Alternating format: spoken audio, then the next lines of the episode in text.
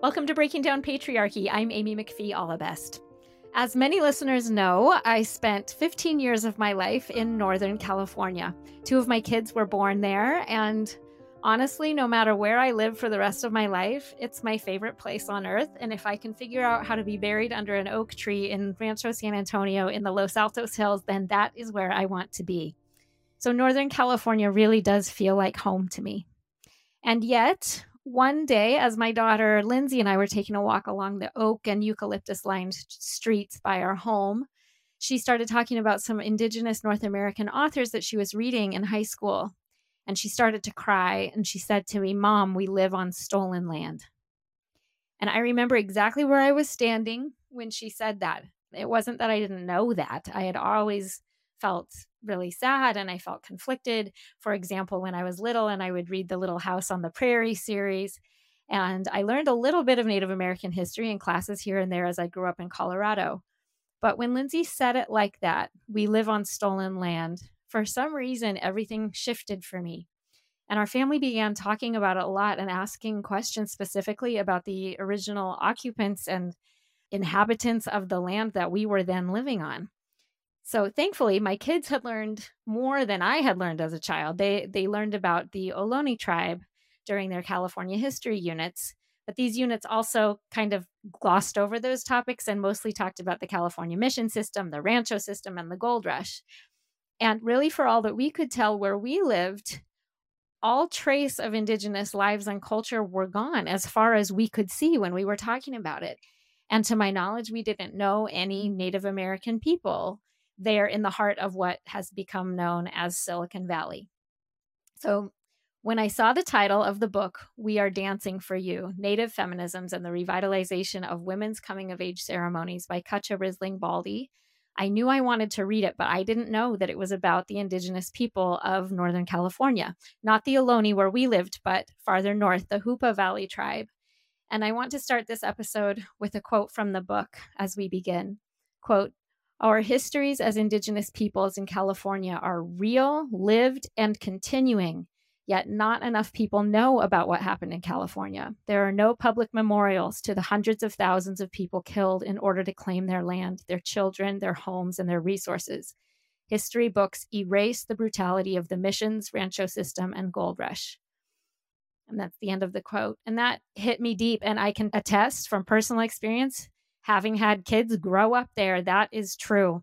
And this book opened my eyes not only to the past, but to an incredibly hopeful and beautiful vision of the present and future in Indigenous lives. And I'm so grateful I read it and highly recommend to listeners that you buy it. And I'm thrilled to welcome to the program today the author of this book, Cutcha Risling Baldy. Thank you so much for being here, Cutcha.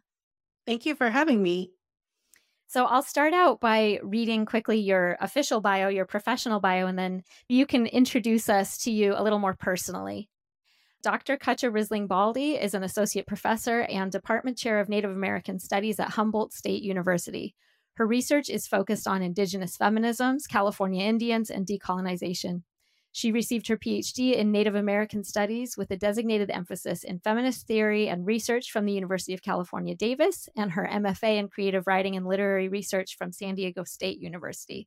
She has her BA in psychology from Stanford University, and she has published in the Ecological Processes Journal, the Wicazo Sa Review, and the Decolonization, Indigeneity, Education, and Society Journal. She's also published creative writing in the As Us Journal and News from Native California. And she's the author of a popular blog that explores issues of social justice, history, and California Indian politics and culture, which can be found at cutcharislingbaldicom forward slash blog. And so, again, I really recommend that listeners check all of that out. Dr. Baldy, also, I, I was going to read the next section about your background and your affiliation with the tribes in Northern California, but I'd actually love you to tell that part of your story yourself. Can you tell us where you're from, a little bit about your family, and what has brought you to the work that you do? Yeah, of course. So, hey, young Kile, Dr. Cutcha Risling Baldy Holyet. I am Cutcha Risling Baldy. I'm Hoopa Yurok Karuk and enrolled in the Hoopa Valley tribe. They're the three largest tribes in Northern California. And I was born and raised in the Goodt area of Wiyot territory, which is out on the coast about, well, it's about an hour and a half from our reservation. Regular people drive it, but when we drive it, it takes about 45 minutes. So that's what we tell people. But our reservation is located somewhat inland in our Aboriginal territory. I think what's really beautiful about the Northern California region, the far Northern California region, where they say we live kind of behind the Redwood Curtain, is that most of our tribal peoples in this area are still in their Aboriginal territories. I grew up in the Aboriginal territory of the Wiyot peoples. That includes the Bear River Rancheria, the Blue Lake Rancheria, and the Wiyot tribe. The Hoopa Valley tribe is still in their Aboriginal territory. Our valley is where we say we came into being. It's where the world was made, and then we were made from the space there. And you get a real sense up here of the fact that we have our unbroken connections to land and culture and ceremony and I think that that has been really powerful to grow up in a space with the peoples of this region and to really learn from indigenous knowledges in a place that we have very, very long connections to. I, you know, went to school here, graduated from high school here, then went to college. I think my ultimate goal in life was always to return home it was really important to me that we were able to continue to sort of grow the future generations of people that wanted to work and do ceremony and cultural practices. And so in about 2009, I founded a nonprofit organization with one of my very good friends called the Native Women's Collective. And our goal was to create a supportive space where we could help to revitalize uh, Native arts and culture practices and really support people who have been doing that work. I think that our area has always been really a powerful place for people because it's really demonstrative of indigenous peoples constantly trying to make sure that we were carrying on our culture and our our practices but also really thinking about what that meant for the future of not just us but like the whole planet altogether mm. and now i live here in the spaces where what they say is like the river that runs through our valley. It builds us. It's like the water that runs through our veins. It's what made us into the people we are. And I'm able to really connect the work that I do uh, in academia with the work that I want to do in my communities and empower, hopefully, just all peoples to be able to say that there's work that we can do to make sure that we're pushing back, I think, against a settler colonial system that would have us believe that there's nothing beyond colonialism and capitalism and patriarchy, as if there's no way to actually build a world where we can all breathe and drink the water and feel safe. And I think that Indigenous peoples really are the peoples who have envisioned that from the very beginning. We've always been thinking about what's the better world that we can build for everyone and how does that come from reconnecting and building a responsibility to each other, our more than human relatives, and the planet. So, can we start with history, Cutcha, and have you just walk us through a little bit of what happened in Northern California? You just beautifully introduced the people's connection to the land. So, it sounds like they were never displaced, as so many indigenous communities were. But then, what happened when settler colonialists arrived? When did they arrive? How did they interact with the Hoopa and Yurok and Karuk peoples. When we're talking about what is the currently called the state of California, we're talking about a very large area, and there's a lot of eras of history that take place. What I like to say about California as a state is we're in an amalgam of history, all converging into the same place. Any sort of big era you can talk about in history, something happens here in California. So you've got the so the first invasion by the Spanish, you've got this what happens with the Spanish mission system, moving all the way through the rancho, the Mexican rancho system, and the sort of change over to Mexico. You've got then here comes the United States with their interest, and that sort of primarily gets pushed into what becomes the gold rush. You've got the post gold rush, sort of like assimilation policies. So California as an experience, I think is really sort of demonstrating how settler colonialism converges in an area to try to completely displace and destroy and dismantle a population of people. So everything that happens in California historically is about the genocide, removal, and displacement of California Indians. What Roxanne Dunbar Ortiz says, who she writes a great book called An Indigenous People's History of the United States, is she says everything comes down to land. And what what really is happening in history is trying to figure out who owns the land, who has the rights to the land, and who gets to keep the land. And everything comes down to that. And in California, that becomes they want the land first and foremost. They want the resources. They'll do whatever it takes to get it, and they will push whoever they need out of the way. And they will kill anybody who gets in the way, and that's California Native people. So between 1769, which is the first establishment of the missions in Southern California, and then about the early 1900s through the gold rush, what you're talking about is like a 90% reduction of population of California Native peoples. And this is very significant because what Sherburne Cook, who is kind of one of the guys who does the most research around numbers, right, of the who exists, who lives here prior to colonization, is he says what happens to the California Indian population that causes such a devastation is three waves of destruction. And the first is the mission system, the second is the rancho system, and then the third is the gold rush. And those three waves are one right after the other. There's no break in, that California Indians get to recover their population. And so, one right after the other, it's about how do we destroy this? Every single goal of each of these eras in history is to destroy California Indians, whether that be through direct attempts at genocide and killing and mass killing or enslavement and pushing into sort of like enslavement labor or dispossession and removal. Not everything is set to sort of push California Indians out. There are instances in California history where what ha- what's happened is, you know, the United States has been expanding for several hundred years and they get to California and the question that people do ask, I mean, there's actual public records where you have people saying, why can't we just run them into the ocean? Why can't we just push them off cliffs? And there are also instances where people did that, where they were they were rounding up California Native people and they would make them do marches, kind of Trail of Tears within California, and they would just make they would forcibly make them jump off the cliffs into the ocean.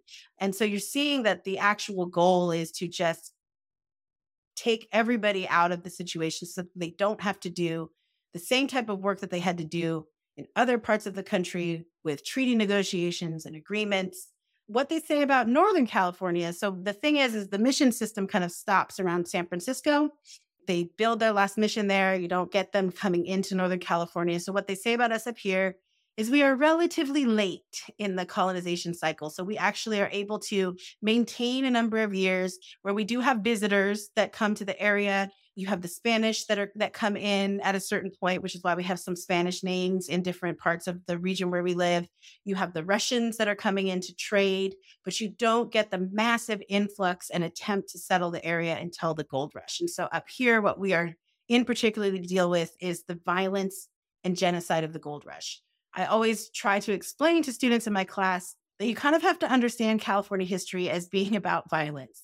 That there's it, it takes violence to build what they were trying to build because they did not want to have to be beholden to indigenous rights. And if you've learned about an era of California history where you're supposed to believe that somehow it was less violent, it was always violence. What Roxanne Dunbar Ortiz says is no group of people give up their land, their children, and their futures without violence. Mm-hmm. So to be told, oh, they just, you know, moved forward or they made this decision, they didn't want this anymore there's always probably some kind of violent story behind that. Mm-hmm. The violence of the gold rush was palpable. I think as a California native person, I do a lot of work in the archives. I have to read about and, and engage with the gold rush. What I often tell people is these were human beings. And I want people to remember that uh, when they read these stories about what it was like to try and maneuver and survive this time.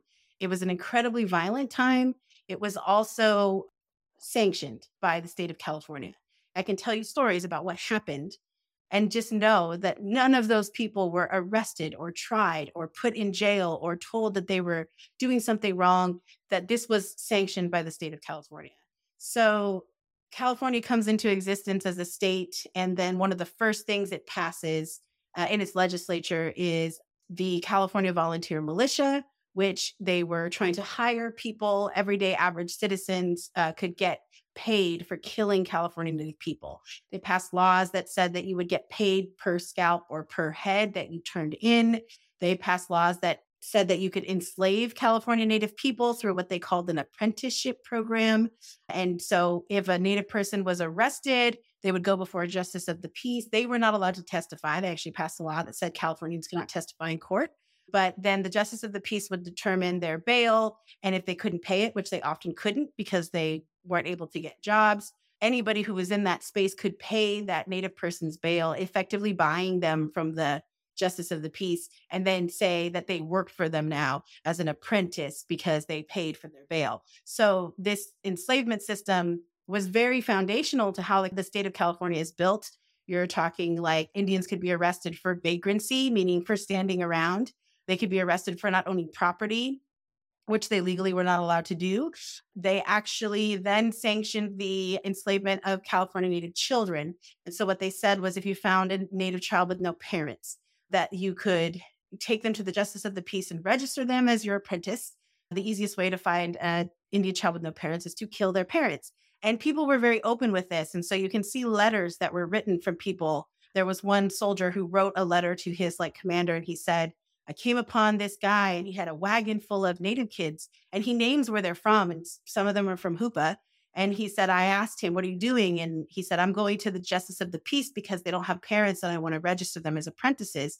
And then he goes, And I asked him, How do you know they don't have parents? And he said, Because we just killed all their parents. So there was a massive enslavement system of children during this period of time. When they look at the records, what they determine is that in Humboldt County, for instance, which is where Hoopa is from and where I'm from, most of the people who were taken into slavery under this law were children. Uh, most of them were ages 7 to 12, and most of those were girls. And so I often tell people like the, the, what they were really trading in was young native girls. That's who got the most money paid for them. That was who was the most wanted. And so when they would target in like native peoples to take people, they would target young native girls. And so really what the state of California created was a sex slave industry. They were trading in young native girls ages 7 to 12. And they know this, like they they know that this happened. And you can actually read the records of which families had apprentices and how old they were when they went into the system and things.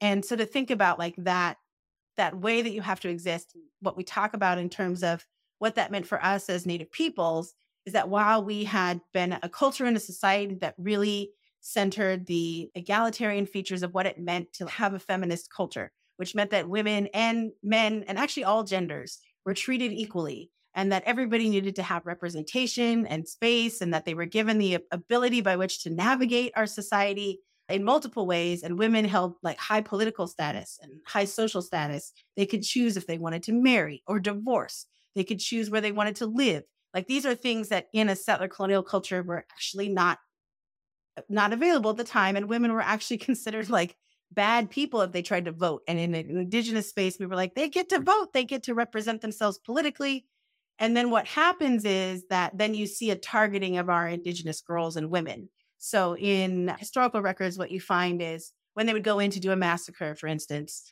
they would often they would kill men outright and they would often kill elders as well because they considered men were liability couldn't really use them for labor because they would they could run away elders were not used for labor so they would kill them they would take the women and children because they, that's who was the most wanted within the slavery system. And then they would massacre the babies because nobody wanted to take care of them.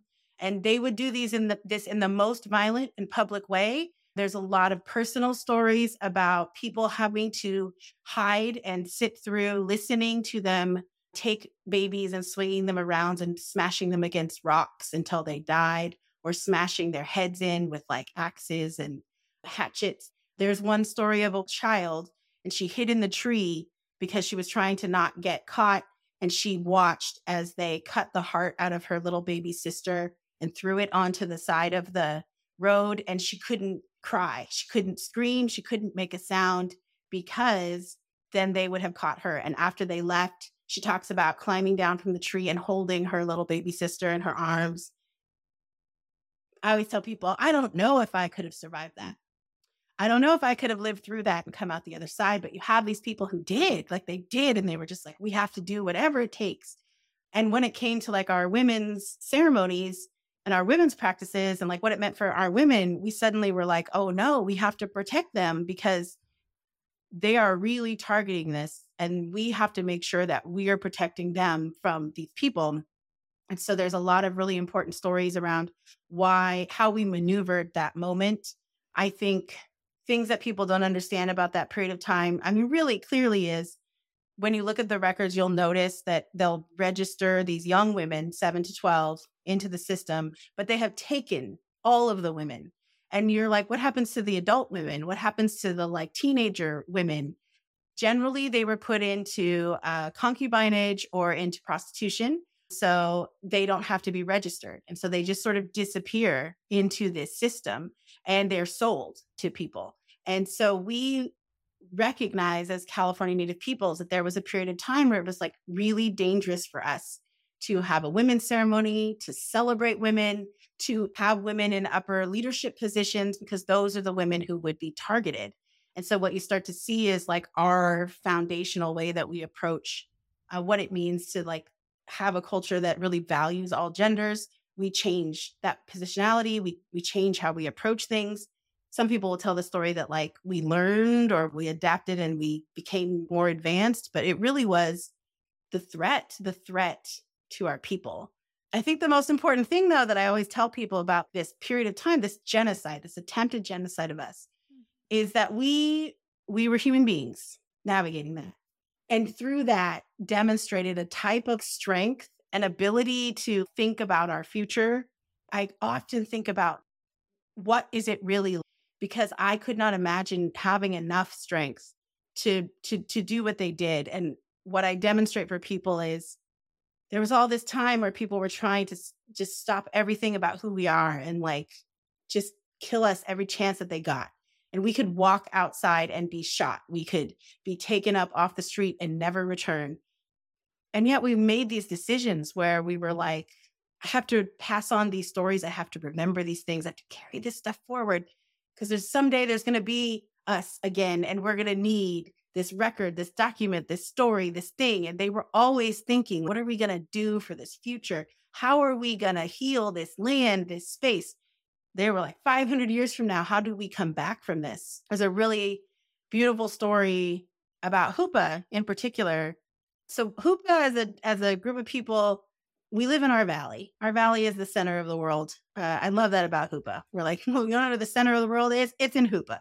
and we came into being there. During the sort of gold rush period of time, we negotiated a treaty to keep this area. And what happened in California, which is a really awful situation, is they decide not to ratify the treaties because everyday citizens and the people in the legislature were like, the California Indians are getting too much land. Why don't we just kill them all? Like, why do we have to negotiate and give them land? They push back and Congress decides not to ratify the treaties. They don't tell California natives that that happened. They put them under an injunction of secrecy and ref- and sort of just pretend like nothing happened. So tribes are left in the position of having to renegotiate for what their land spaces are going to be and it just is it's it's just a complete it's complete chaos for most people. In the case of Hoopa, we fought a war. We fought a 5 year long war against the federal government. And for three years, it was like just consistent war. Making that decision was really difficult for us. We are not a tribe that did war in that we would go and like war with people and kill them. That was not our value at all.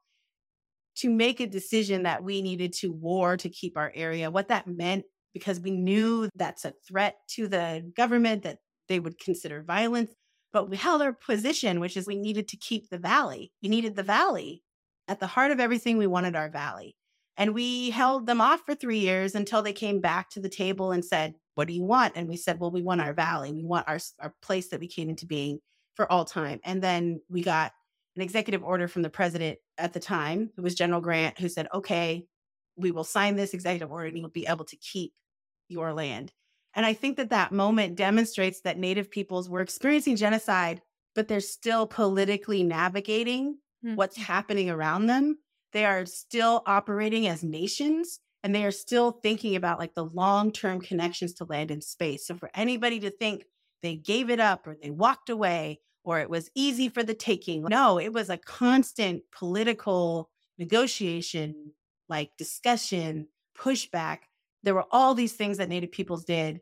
And then the response to that was often the threat of massacre And the idea that like the whole like a whole group of people would rise up to just still try to get rid of us and that there was no legal repercussions for that. Like we couldn't sue them, we couldn't take them before the justice of the peace.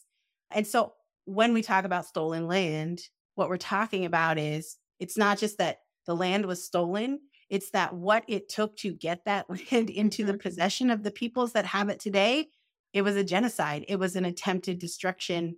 It was killing and murdering human beings. It was people. So I talk about this in the context of uh, what it means now to live in this land, right?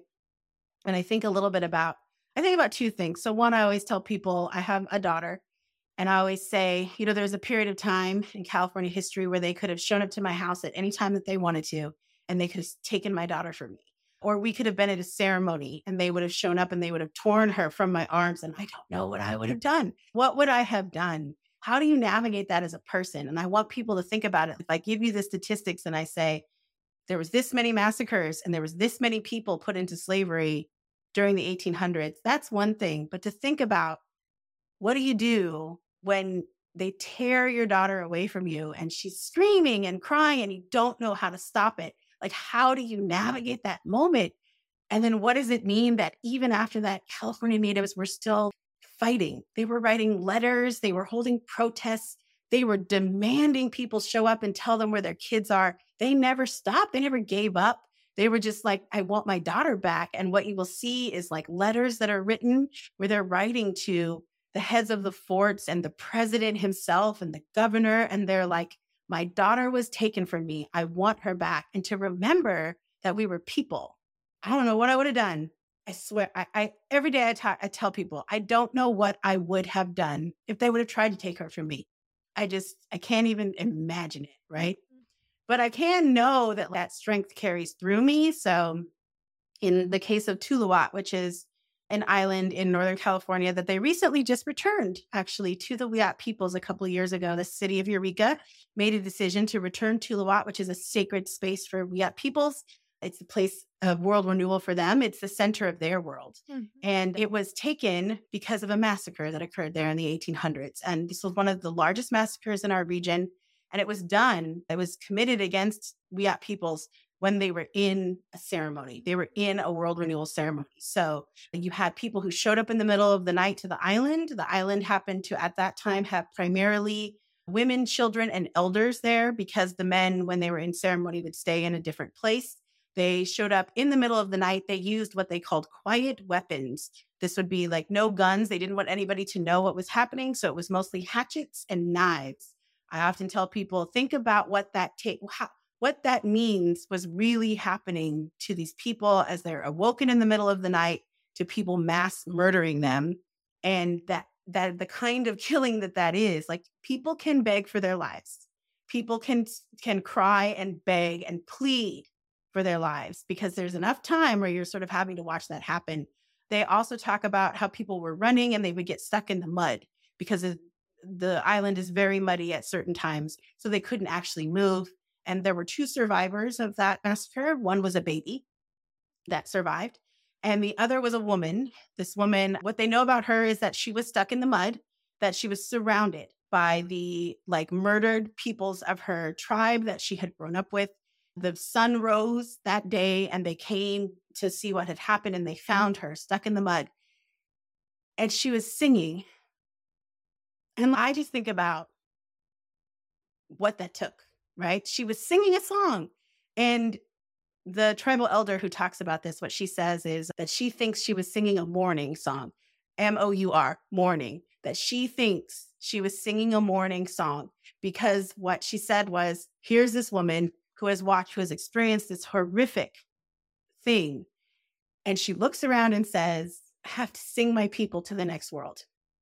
And the fact that we're having this conversation now, that I'm sitting here as a PhD, like as a doctor, if you would have told anyone during that period of time, don't worry, they'll be telling this story.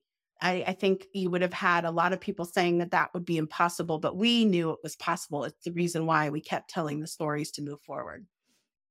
Did you grow up knowing those stories, Cutcha? Was that kind of passed along to you from your ancestors, from your, you know, your grandparents and your parents, or were a lot of these learned as you started researching for your book?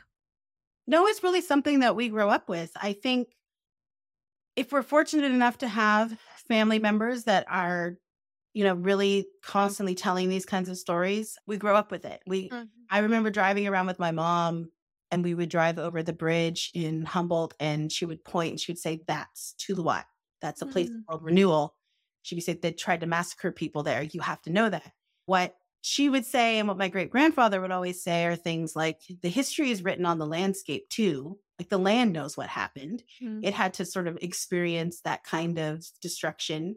So we see it everywhere. Everywhere around you is this genocidal sort of like settler colonial history that is attempting to kind of destroy.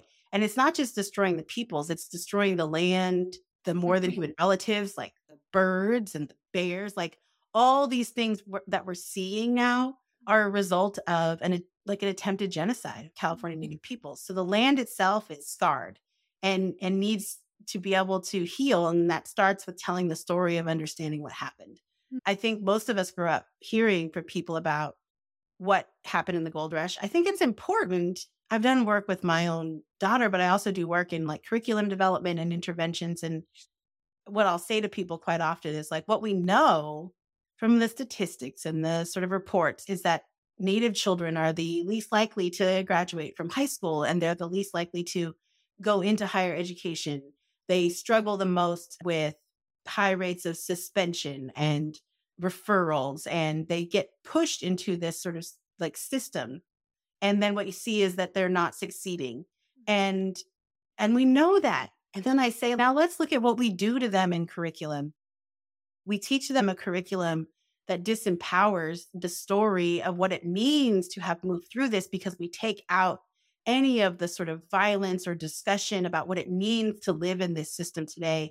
And then we teach this sort of sanitized history and we disempower Native youth through those stories. Mm. And so they how can they be successful in that? When they are able to learn these truths, and I think this is for all children, but also Native kids, they suddenly recognize why it is that they walk around and feel like feel a sense of this world very differently and like mm-hmm. what it is that they're experiencing.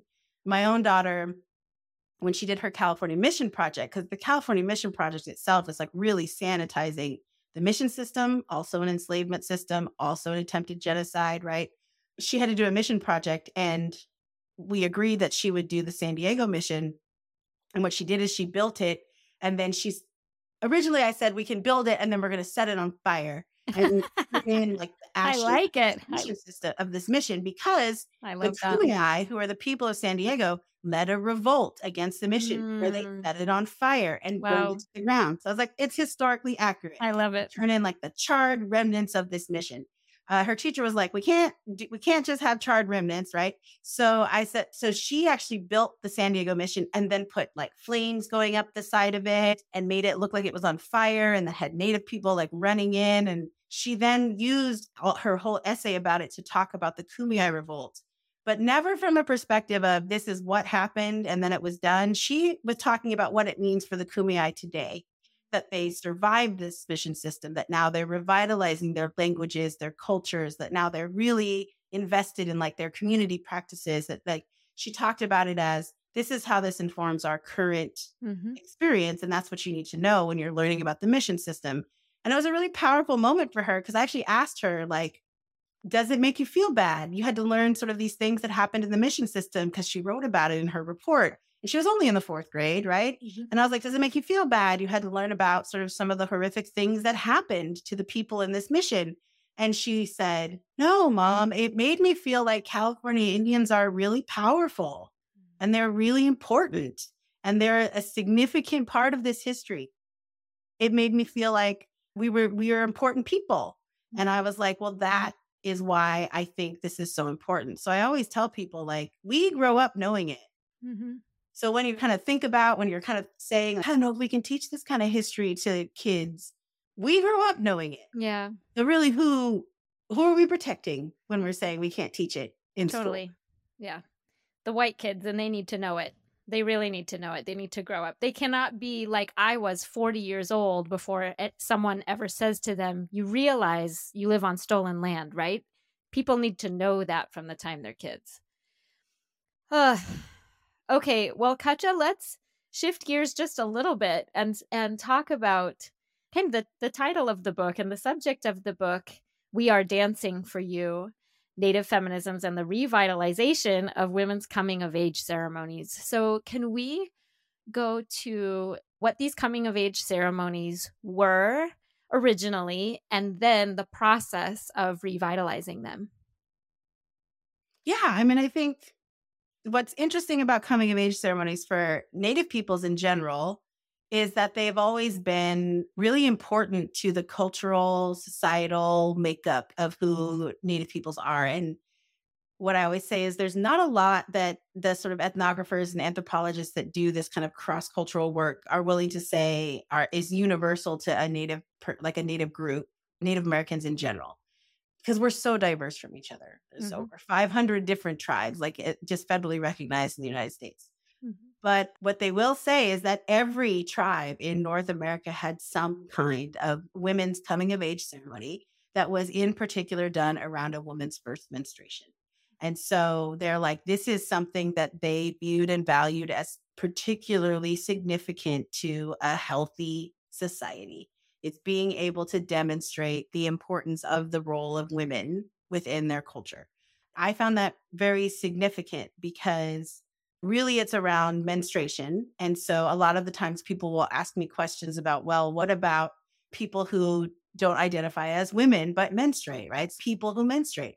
And I say, well, we really, I mean, we are talking about inequality across genders. And so if you're saying you're a person who menstruates, then you also would have had some kind of coming of age ceremony because it really is something important that we identify as what's happening in your life and your body and your experience. And I think it was really cool. I always say to people, I feel like Native peoples were, were the first developmental psychologists. We were looking at this situation and we were going, you know what is difficult adolescence and you know what is really hard to navigate through that moment when your body and life is changing you know what we should do something mm-hmm. to like actually help so we have this entire ceremony that's really set up to empower a young person as they're moving through adolescence and really as they're understanding what's happening specifically around like menstruation and menstrual practices i think also you know, both historically and contemporary wise. It's a real community based ceremony. It's a way to help a young person to understand that they have a support system, that they're not alone, that they're a key part of their community, that they're going to come into different roles and that that's okay, that they have the tools they need to navigate that. It empowers them to start thinking about how they make decisions in their own lives. It asks them to make decisions, but in a way that they're very supported the entire time. I also think it's a really key ceremony for helping people to connect across like families and cultures because oftentimes a young person would be coming could be coming from two different tribes like their parents got married but not everybody's coming together. So politically it like creates good like political will amongst people. They're able mm-hmm. to sort of like know each other better.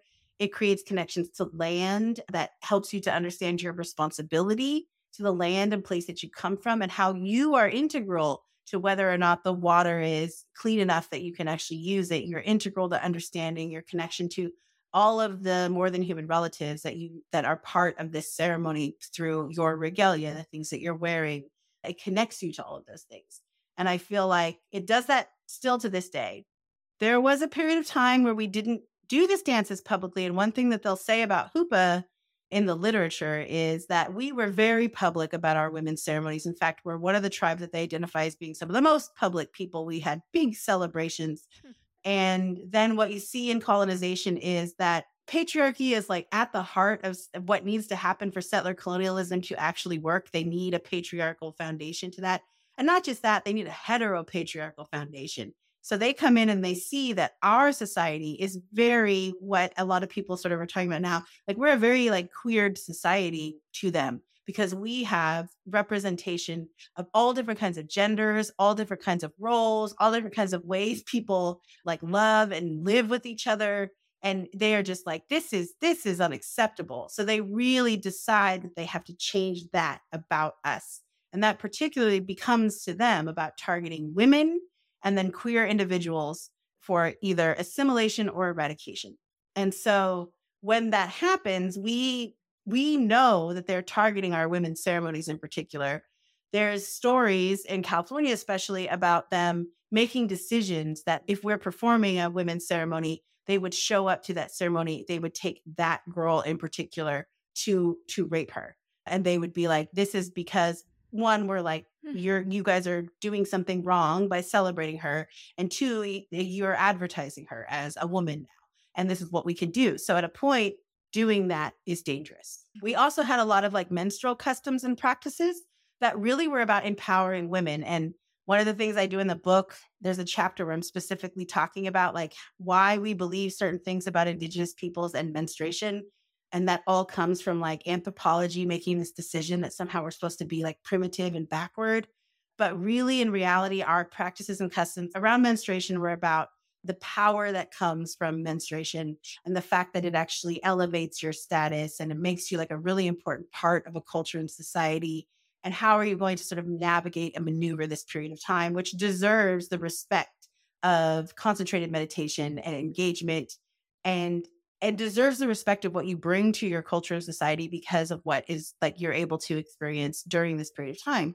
And so we have these practices where women would go into what we call the minch or the women's house and during their menstruation and this was the time for them to be in concentrated meditation and really what that meant is that their family was taking care of them bringing them food and drinks and doing their hair and helping them feel really comfortable and they would engage in a lot of really important conversation i've actually had people tell me that they felt like it was like almost like a think tank because you have a bunch of women in the space together and they would just talk about what should the world look like? What should we do? Because they had time to sort of really concentrate during this uh-huh. period of time and they're being taken care of. Then they could come out and be like, this is what our ideas are. It also was considered one of the most powerful places in the village because menstruation is really tied to an uptick in power and ability. And so women after they gave birth would be in there with their newborn babies because we were like, that's the most powerful and safest place that you can be during this period of time. Uh, women who had had miscarriages or were having like particular issues would go in there because they were like, that's the most powerful place that you can be. And that will be the place that people can heal you and help you. There's stories about medicine women. So, like in our cultures, especially Northern California, it's primarily women who are the doctors. They're like the medicine mm. people. Mm-hmm. And there, there's like m- multiple different kinds of doctors. And this is one reason why you can demonstrate that like we had a really important status like in our culture and society. But there's stories about like medicine women who are doing work to try to help somebody with whatever is sort of ailing them. And then they feel like it's not working and they'll say, Bring me the menstruating women because they are the most powerful women and they can help me to fix this situation that I'm in.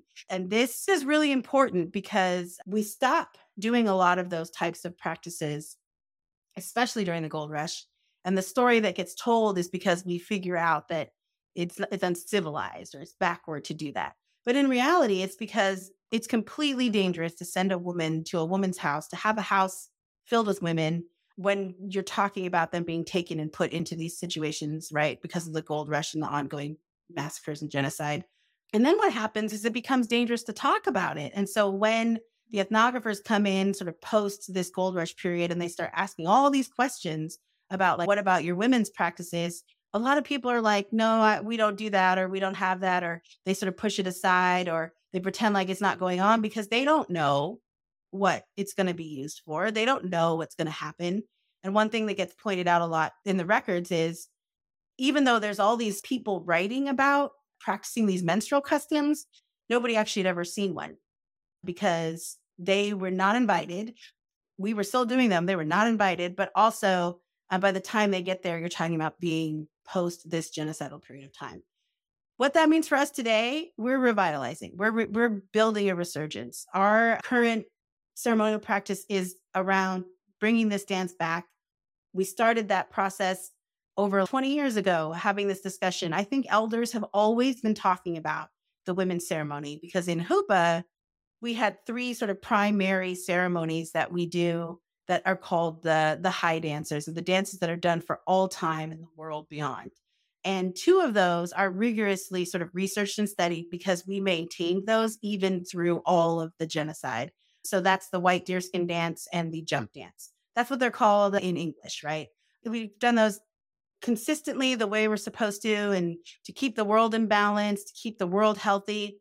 It's why a lot of ethnographers and anthropologists have written about them because during the 1900s, they're like, oh, they're still doing this dance. Let's, this is obviously very important. But we weren't doing the third dance that is done for all time, and that is the flower dance or the women's coming of age ceremony called the Hokit Chiswal. And when they came to look at what we were doing, they would say, Oh, you guys are a very male focused culture because the two dances that we were doing primarily feature men dancing and singing. It does not mean that women are not integral and key to doing those ceremonies. But when you're talking about like, who's doing the dancing and singing, that's primarily men. So they were like, this is a male focused patriarchal culture. Mm. But they're mm. missing that our third dance that you had to do in order to keep the world in balance, according to our first people, our Kehenai, is the women's coming of age ceremony. And they're missing that the reason why we weren't doing that at the time was because of this violence and genocide. Mm. So when we decide to bring it back, we're looking at all these records and stories to try to to try to build something that recreates this ceremony for us today. It took a lot of years. It took a lot of like reading and outreach. But what I will also say that is pointed out in the book, our medicine woman talks about how like all we had to do was scratch the surface. All we had to do was say, like, we want this dance back. And then things just started happening for us because she was like, it wants to be again. It wanted to come back to us. We truly know that, like, it exists and it says, okay, they want me now. And part of the ceremonial practice is we actually have to call the dance down to us. Uh, part of the mm-hmm. ceremonial practice is that the girl herself has to sing a song to the other world and say, Can you send this dance to me? And then what we say is they stop and they point their sticks in our direction. Sometimes we say they even come to that dance because they're giving us the dance because they're doing it right now. They're doing it for all time, all mm-hmm. three of those dances. And we call it down to us when we need it here. And what she said is, is like the minute we called it, the minute we were like, let's do it now, things just started coming to us. People remembered things they didn't know that they remembered. Elders had dreams and they would then call people up and be like, I forgot, I forgot that when I was a kid, I went and did this thing and my grandma told me this. We started to find things in people's houses they didn't even know were there papers or things people had written, things people had jotted down. Just a bunch of information kept coming to us again because our medicine woman was like, because we called it to us. That's all we had to do. Like, all we had to do is say, can we have it, please?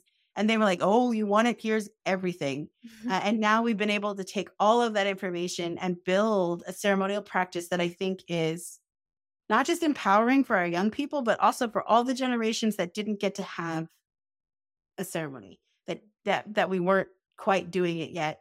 I think it's also powerful for our elders because I think this is what they envisioned. They never stopped talking about it. They never stopped bringing it up. They never stopped trying to get us to do it. And now we're doing it. And I think for them, I think seeing something like that come into being is really demonstrative of the fact that we can do this. Like we can change the world if we want to. I will tell you, I feel like with this revitalized ceremony, we have changed the world. So if we can do that, then it has to help us to believe that we can do that and all the things that we need to do. Mm-hmm.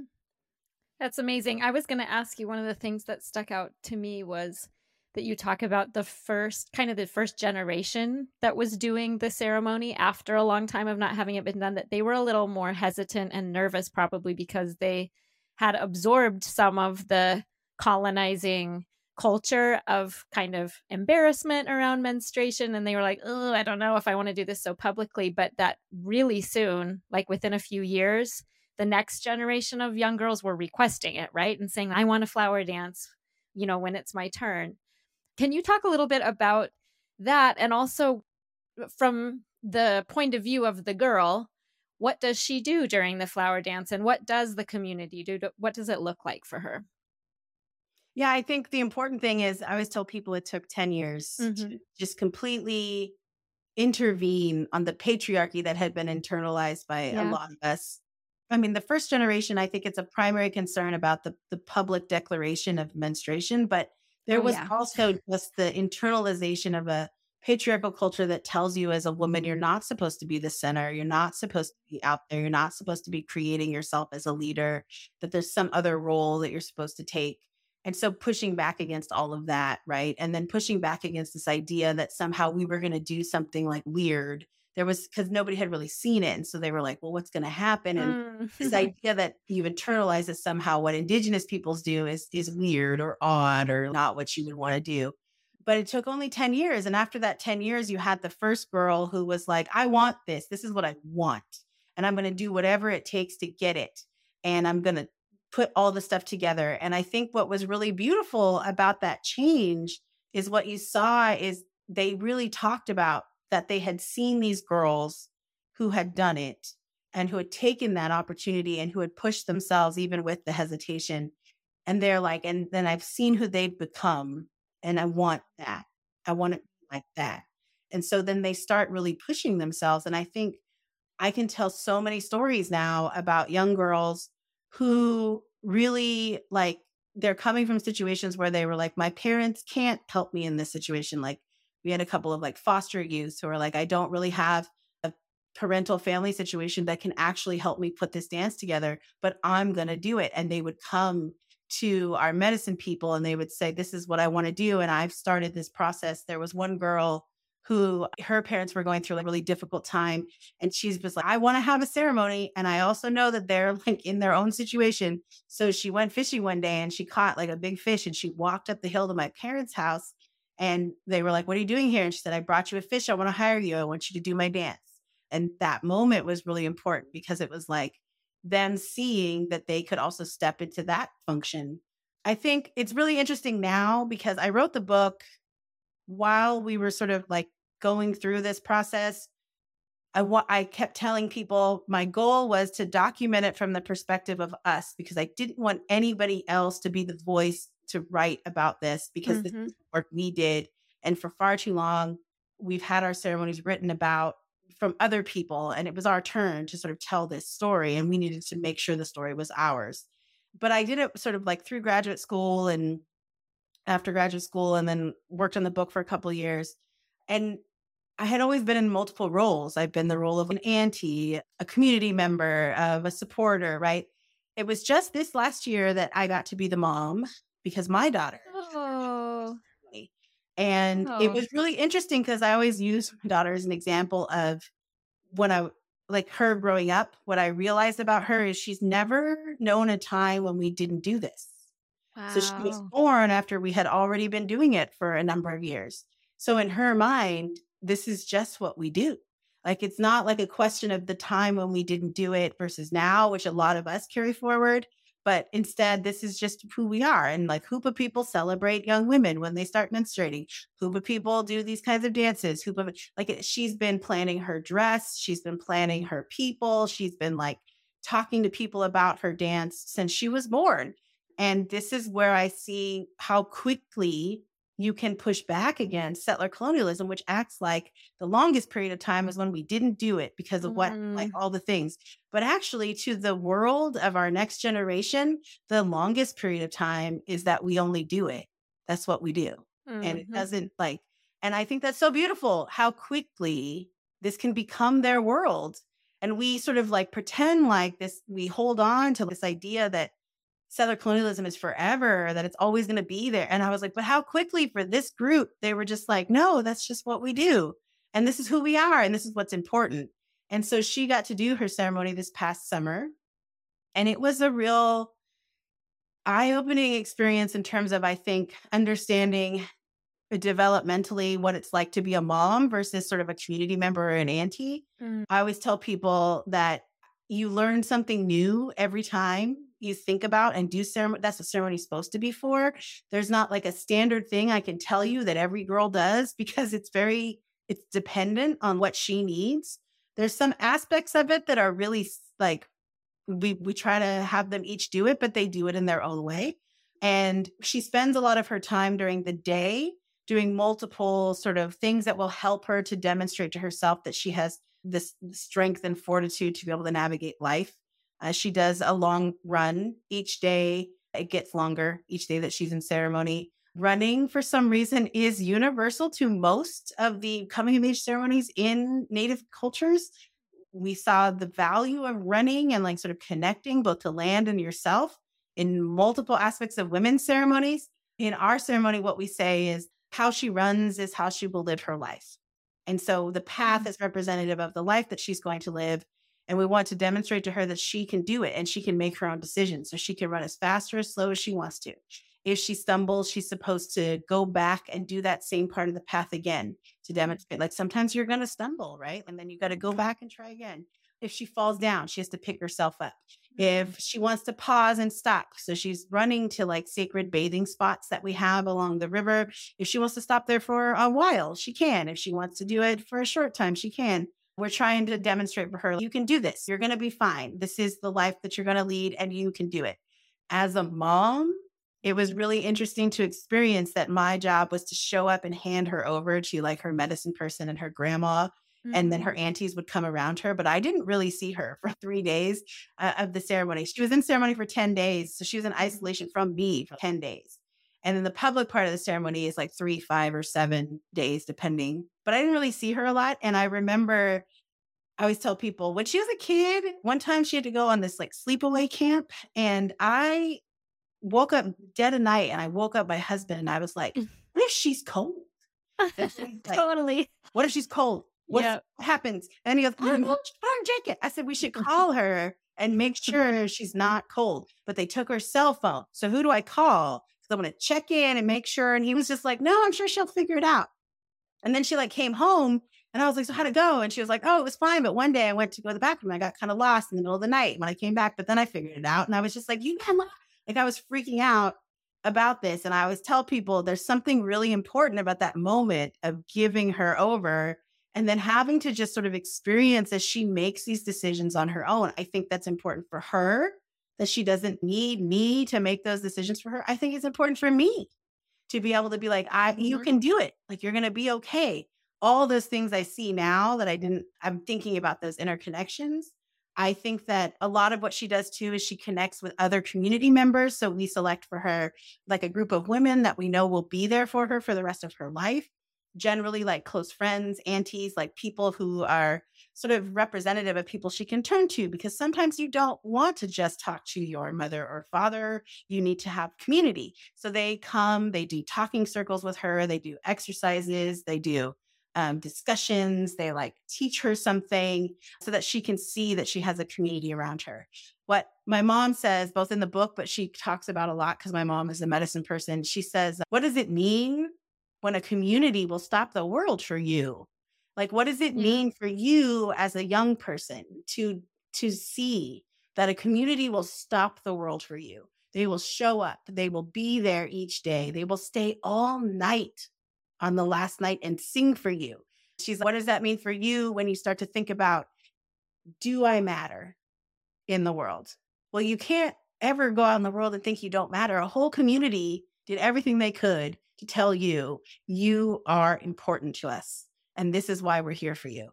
So if you come to see the actual ceremony, what you'll see is us dancing and singing at night and she's in the corner of the house and she has a blanket over her. She's in a sort of time of concentrated meditation. So she needs to be under this space so that she's not sort of paying attention to everything around her. It's supposed to help her to demonstrate to herself that she can do this. She can have control over her own emotions and feelings. We're there singing songs, we're laughing, we're like sharing stories. Her job is to, she's supposed to try to not laugh. I think this is great about us. We say that it's another way of her demonstrating her own control, but we say if she laughs, she's going to get wrinkles later. Mm-hmm. uh, so, but we tell just jokes all day. Mm. We tell jokes all night. We will make, I always say, we're hilarious at four o'clock in the morning. have no filter at that point. We're mm-hmm. trying to make her laugh. And what I love about interviewing some of the girls is we were talking about this, and I, I was like, well, what was that like? And they said, well, sometimes it was really funny. So I laughed. But what I thought was, I'm going to be a really happy, wrinkly old woman. I love like I have so much. So joy is a huge part of this. Like we yeah. try to make it a really supportive and joyful space. What our medicine woman talks about sometimes, she says, there's a lot of in the world, they're not create they don't create joy for our indigenous youth. Moments of just feeling joy about being an indigenous person. And we are creating joy in a world of trauma. and we're like pushing back against trauma through joy. And what does that mean as Indigenous peoples that we value laughter and joy in particular of what you need to build? Because that part of the ceremony is not something we added in.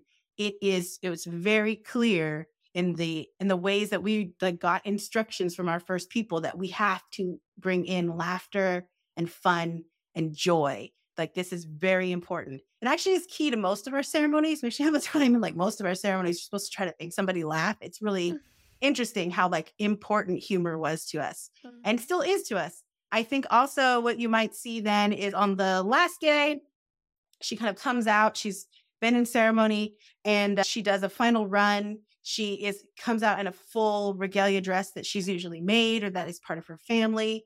And then we're able to receive blessings from her because we say that this is the time in her life when she is one of the most powerful beings that we can have in our space. All that that we did for her, she's brought into herself. And so she will take and receive blessings from us we often give her gifts to sort of welcome her into the world, to help her to kind of build a foundation. Because what we said is we never wanted anybody to feel like they didn't have enough so that they had to sort of make compromises in their life. So we bring gifts, we bring things that she's going to need. Um, and then we accept blessings and then we eat because eating is a huge part of who we are as Indigenous peoples. You have to feed people, you have to make sure that they're like eating well. And so we have a big like feast. I will say that my daughter, like, she when I watched her come out of that moment, it was really interesting to see as a mom this like young woman kind of emerge from this space and I remember I had to sing the final song in her ceremony with with the medicine person and I was like I don't know if I'm going to be able to do this and then she said, okay, but just don't look at her. If you look at her, you're going to start crying. So don't look at her. Mm. So the whole time I'm like looking down, like trying to Aww. sing this song, and I would sneak these peeks or whatever.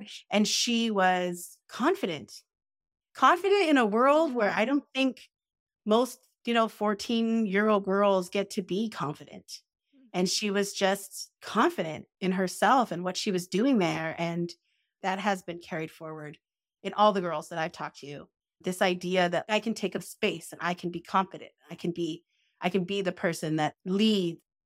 And a lot of the times people will say how important that has been for like the men and the young men in our community, how important that has been to yes. actually dismantle patriarchy. Yes. Because what she says is when you sing and dance over a girl, you can't think of her as an object anymore. She you cannot objectify her. You have done something like really important and ceremonial and sacred with her. So now she's not an object, she's a person. And not only is she a person, but she's an insacreded person to you. And so she's like, this is how we're dismantling a patriarchal belief that somehow women are like objects or less than or to be treated because you can't. She's like, you just can't because you have seen her at her most powerful. You have seen this, how like her come into herself and into being how do you then ever take that away from how you view her in the future? And I think it's really a powerful pushing against this patriarchy that sort of says that women aren't supposed to take on roles like that. And I noticed it in like my own father. When I was 12, I started menstruation and uh, I had to call my dad and he didn't know how to respond to that. I remember he was mm-hmm. like, okay, like he just didn't know what to do. Mm-hmm. And I was like, yeah, I didn't want to call you either, dad. Like I with my life. But my mom made me, right? Yet now my dad is in his 70s and young girls will show up to his house with my mom and they'll sit down and he'll say, What are you doing here? And they'll say, I started my period. I started menstruating. And he'll go, Congratulations. Oh my God. You have a flower dance. That's so exciting. You should feel really proud of yourself. And they'll have like, conversations. It's his first response, it's his first instinct to this moment. And I think even those kinds of moments are really showing that the work that we're doing to physically enable our older generations, our current generations, our future generations to to demonstrate that we can we can dismantle patriarchy. We can build a world without it. And and how important that's going to be to then these young people growing up and being like I don't accept patriarchy as something that is supposed to exist. I know what the world looks like, mm-hmm. feels and functions without it. Wow. Uh, that's so powerful. And that was actually the next question I was going to ask you, and you already answered it. But I, I did want to bring out, I was really surprised as I was reading about the flower dance at the point that it did um, become apparent to me. Oh, the whole community is there. The brothers are trying to make her laugh, and there's grand grandfathers, and there's and then yes, it it moved on to that section that you just spoke about. That you know, teenage boys, and it totally de- destigmatizes too menstruation. That the whole community can be excited about it, and I just am so inspired. I I mean, it's it's really really stunning, and I'm so so grateful sad that we have to wrap up our conversation, Cutcha, because this has just been so fascinating and instructive. And I really just want to thank you from the bottom of my heart. And is there anything that you'd like to leave us with as we wrap up the episode? Yeah, sometimes people will, because now that I've experienced it as like a mom, and they'll ask me, sort of, did it change your your understanding of what was happening in the space? And I think it extended this idea that I think everybody that's doing this ceremony you're always doing it at different parts in your life. And I think you get out of the things that you're doing what you need to get in that moment. So that's the beautiful thing about how you teach through ceremony because you're never going to get the same thing twice, right? And the girls tell me that what they've learned and in the moment that they take with them, they constantly go back to their flower dance, their their story as a moment to refer to when they have questions about what am I supposed to do now?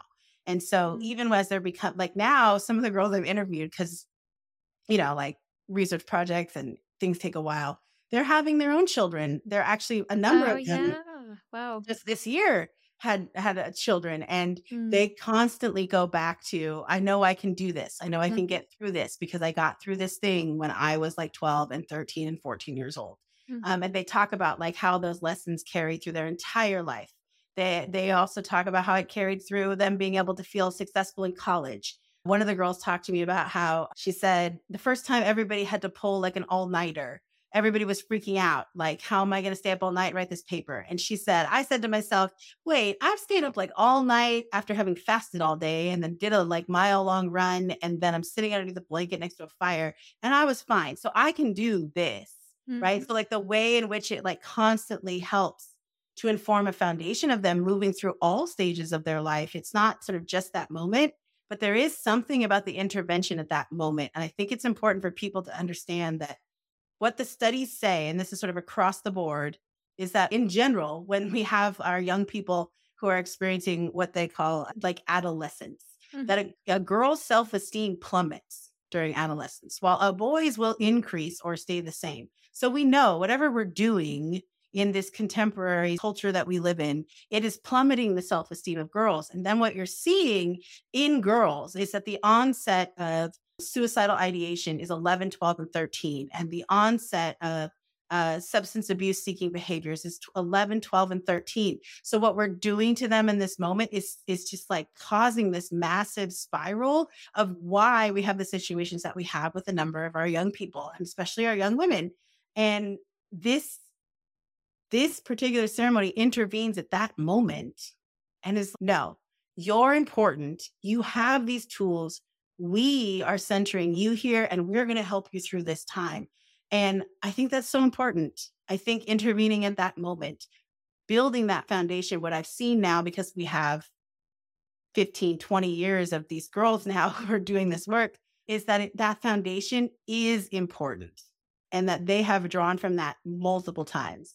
And so with my own daughter, when I was watching her sort of build this foundation, people said, Well, what did you like learn? And I said, You know what I learned this time? Because I learned something new every time.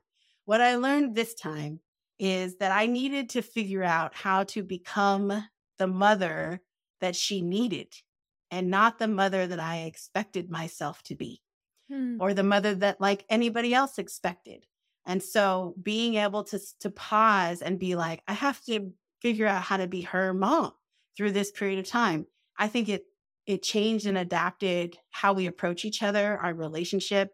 I also think there's something very insightful about the kahena, like our first people being like, you know what you need at this time is a break from your mom.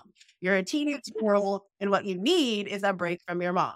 And I feel like that's a very insightful thing because I think that that is totally true. Mm-hmm. Um, and we got to reconfigure how we see each other. And I feel like mending and healing and building those foundational relationships again mm-hmm. at adolescence I think we're going to see that that's a praxis that is should be universalized. Mm. And I I am constantly learning as we're doing this ceremony. I'll probably have new insights when I'm the grandma and I'll have new insights, you know, as I'm continuing to see how this builds in our community. Mm-hmm. Oh, I also was thinking I this should be universalized as well.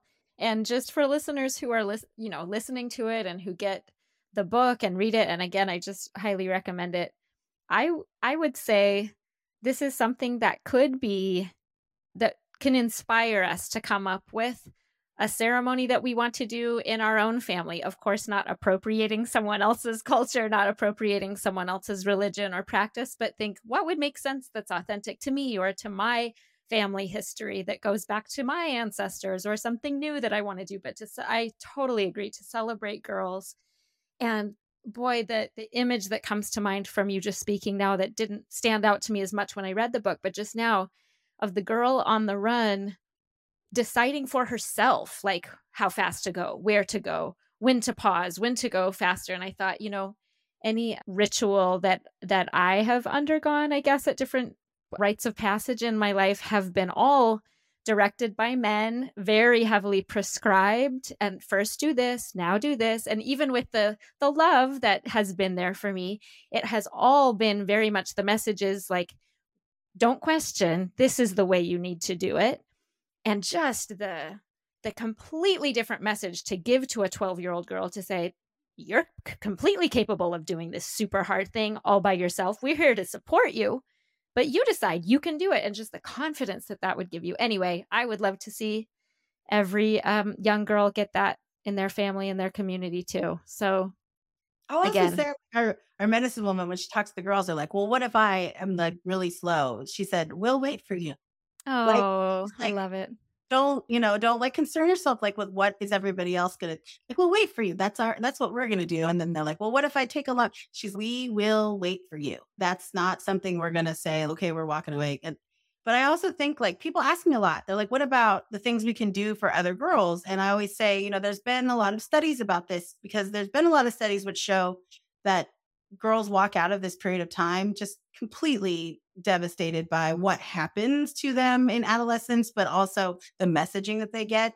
The studies also show that the simplest thing you can do that actually combats this is to have an open, frank, and honest conversation with them about your experiences, especially positive experiences around menstruation and adolescence, to open them up to the fact that it's a shared experience that mm-hmm. people have to mm-hmm. have that moment and to stop and actually have that moment with them.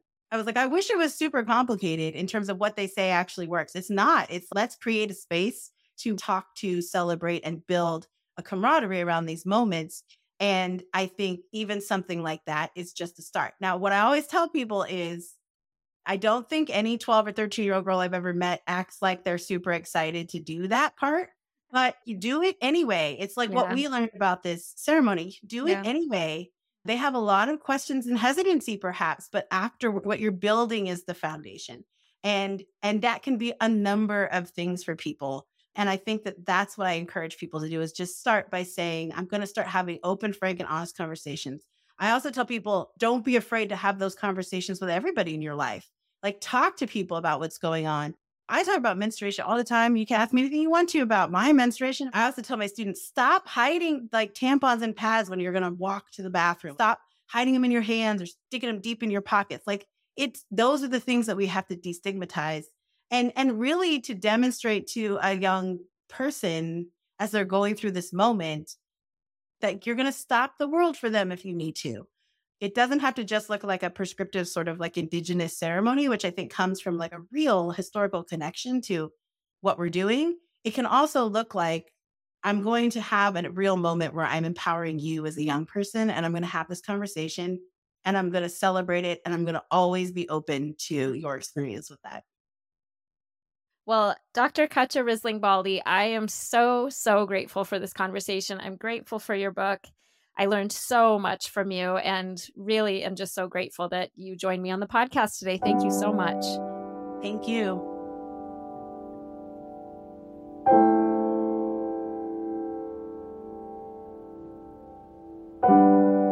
Before I go, I'd also like to thank Sam Rose Preminger for our production, Brianna Jovan for our editing, and Lindsay Allebest for our social media.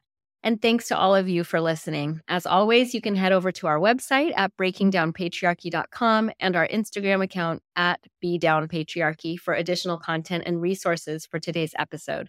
And if you'd like to help support the podcast, please consider sharing it with others, posting about it on social media, and leaving a rating and review on Apple Podcasts. That's all for this week, but be sure to join us again next time as we continue to become more educated, informed, connected, and active on breaking down patriarchy.